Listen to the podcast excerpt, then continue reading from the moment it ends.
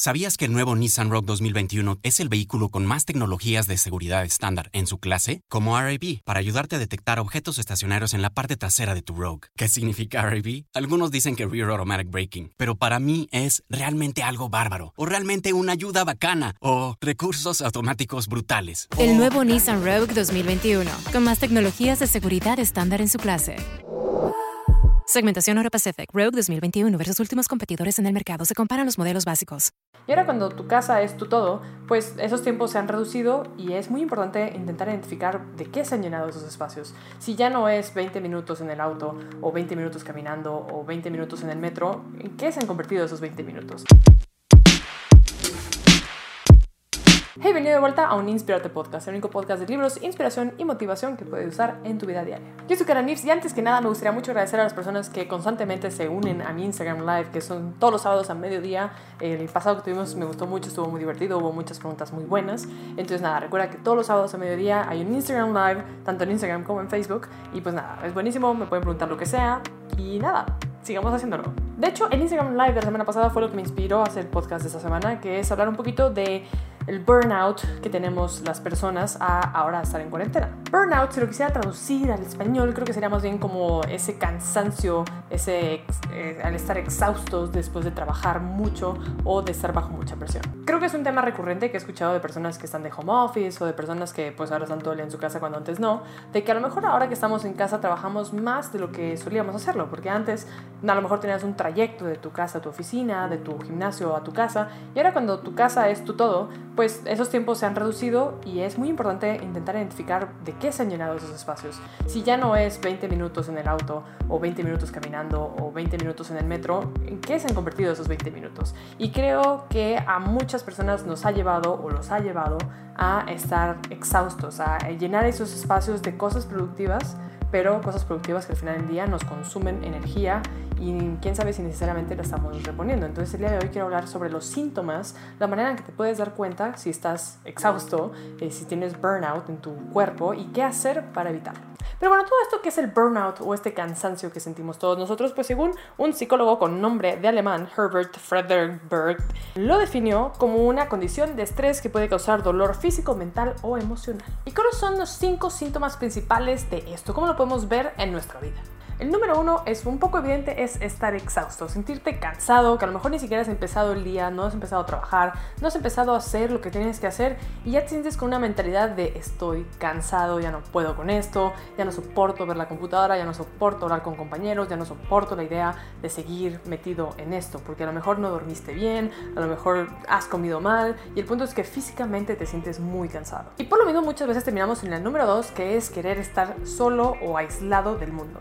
Muchas veces cuando estamos exhaustos y estamos fatigados, lo único que queremos es estar solos. Y estar solos no es algo malo, creo que estar solos es algo muy saludable, creo que es algo que a todos nos ayuda a reponer baterías, sobre todo a las personas que son introvertidas.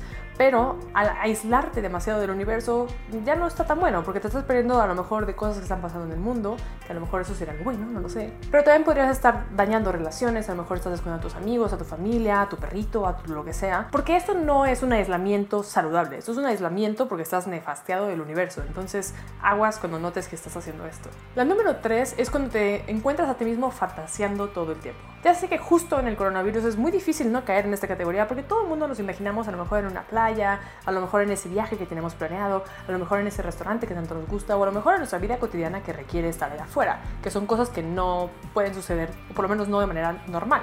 Pero estar constantemente fantaseando que estás en otra realidad, en otro mundo, en otro algo, puede ser una banderita roja de alerta para darte cuenta que algo estás haciendo mal en tu presente que te hace detestar y te hace desear estar en otro lado. Número 4 es estar demasiado irritable. Y creo que todo esto va muy de la mano porque estás cansado, quieres estar solo, quieres estar en un universo más lindo y más bonito y no lo estás logrando, definitivamente vas a estar más irritado y más irritable. Esto lo puedes notar cuando, no sé, pequeñas cosas que antes no te molestaban o no te molestaban tanto, te empiezan a afectar de manera muy personal y empiezas a tener una reacción más fuerte a ellas. A lo mejor hay platos sucios o a lo mejor alguien dejó algo tirado en algún lado y eso es suficiente para detonarte, volverte loco o loca y enojarte con otra persona o contigo mismo o con la situación o con el universo y pequeñas cositas que a lo mejor antes podrías decir, bueno, X no pasa nada, ahora te afectan personalmente. Entonces, si notas que estás muy, muy irritable o muy irritado, es una alarma de que quizá estás muy fatigado. Número 5, creo que esto es ya así como una vez que ya pasaste por los cuatro niveles anteriores, llegas a esta que es el estar físicamente enfermo. Puede ser cualquier enfermedad, esperemos que no sea coronavirus. Las más comunes según mi investigación pueden ser las gástricas como colitis, estreñimiento, eh, cosas del sistema digestivo y también puede ser, no sé, como una gripa o tos o mocos en la nariz, que todos estos son básicamente tu sistema inmunológico quejándose de todo lo que está pasando a su alrededor. No necesariamente te enfermaste por andar descalzo en tu casa, a lo mejor te enfermaste por estar muy estresado, muy cansado y muy irritable. Así que si tienes alguna de estas cinco cosas, podría ser que seas víctima de la fatiga. Y bueno, Carla, ok, a lo mejor me siento identificado con alguna de estas cinco cosas que has dicho, a lo mejor sí efectivamente estoy fatigado, a lo mejor no, no lo sé. ¿Qué puedo hacer para dejar de estarlo o evitar estar fatigado? Y aquí la respuesta no va a ser sorpresa para nadie, son cuatro maravillosas respuestas que tengo el día de hoy para ti. Número uno, haz ejercicio. Y cuando hablo de hacer ejercicio, no solamente hablo de que, bueno, sí tienes que estar súper musculoso, tienes que levantar muchas pesas, tienes que hacer el cardio más difícil del mundo. Con hacer ejercicio simplemente quiero decir muévete.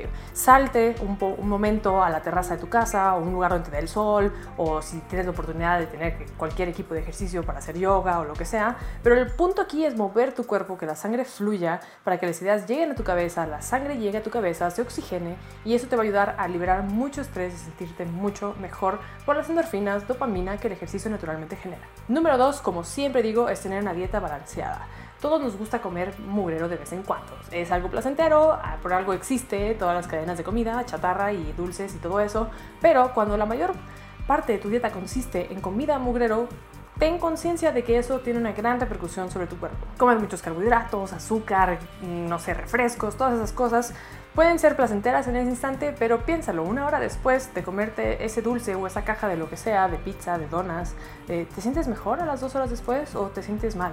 ¿Tienes hambre? ¿Te sientes débil? Probablemente sí.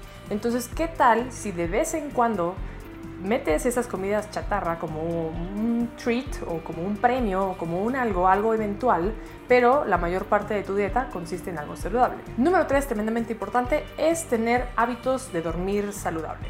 Y con esto es básicamente dormirte más o menos a la misma hora todos los días, despertar más o menos a la misma hora todos los días, generar hábitos de sueño para que tu cuerpo sepa, ok, bueno, a partir de estas horas, no sé, de las 10 de la noche, empiezo como en modo de descanso y empiezo a hacer toda mi transición para descansar, renovar y generar nuevas energías que me van a servir para el día de mañana. El tener una rutina de levantarte temprano y consistentemente a la misma hora también ayuda a tu cuerpo a tener menos estrés, porque cuando todos los días es una carambola de, bueno, a lo mejor me duermo a las 12, a la 1 o a las 8, tu cuerpo dice, bueno, pues, ¿qué, día, ¿qué hora me voy a dormir hoy? ¿Qué hora me voy a levantar mañana? Como que es algo que a lo mejor no somos conscientes porque es nuestro cuerpo hablando por nosotros, pero sin duda es un estrés que le estamos causando a nuestro cuerpo. Entonces, tener control sobre nuestros horarios de dormir te va a llevar muy lejos. Y número cuatro, cuando sientes que ya tienes todo lo demás y aún así estás estresado, fatigado, te sientes mal y sientes que todo está oscuro, negativo y mal, lo que puedes hacer, que es muy positivo, es pedir ayuda. Y a lo mejor ahora que estamos en cuarentena es difícil porque no sabes a quién hablarle, cómo hablarle, qué pedir, porque pues la vida es diferente a lo que estamos acostumbrados, pero el tener comunicación con otras personas que nos conocen bien, que nos quieren y que quieren lo mejor para nosotros, nos puede dar un punto de vista externo que nos añade y nos da oportunidad de encontrar soluciones que a lo mejor solos nunca veríamos. Entonces pedir ayuda puede ser el siguiente gran paso para recuperar tu salud mental. Así que sí, me pareció importante hacer este video porque yo en lo personal, ahora que estamos en cuarentena, creo que mis rutinas, mis hábitos y todo ha estado cambiando constantemente para bien. Creo que siempre no sé, a lo mejor esta semana la manejas de una forma y descubres que ese resultado no te encantó, entonces quieres algo distinto, pero a la misma momento de intentar cosas nuevas y nuevas iteraciones, a lo mejor yo he dejado ciertas cosas en mi vida deslizarse, a lo mejor dormir un poquito menos, a lo mejor X, hacer ejercicio demasiado, que me cansa más y no estoy descansando más, o no sé, creo que todo se trata de hacer una prueba y ver cómo nos resulta y hacer una iteración nueva y así hasta que encontremos algo que nos encante y algo que sintamos que sí podríamos vivir haciendo eso día con día. Así que por eso creo que el hablar de la fatiga, del burnout, del pedir ayuda es importante sobre todo en estas épocas para que, no sé, no te canses demasiado, no te estreses demasiado y consigas recuperar cierto balance en tu existencia. Así que sí, gente, si te gustó este podcast, no olvides que puedes encontrarlo en YouTube, Spotify, Apple Podcasts, en todas las redes sociales habidas y por haber Facebook, Instagram, TikTok y todo eso, te recomiendo que me sigas porque ahí todo el tiempo estoy en contacto con ustedes, contestando preguntas o no sé, contestando cualquier otra cosa que me puedas comentar. Pero nada, creo que es algo muy maravilloso y recuerda que tenemos los lives todos los sábados. Yo soy Cara Nils, es un honor y un placer tenerte aquí el día de hoy y espero verte en el siguiente Inspirarte. Bye.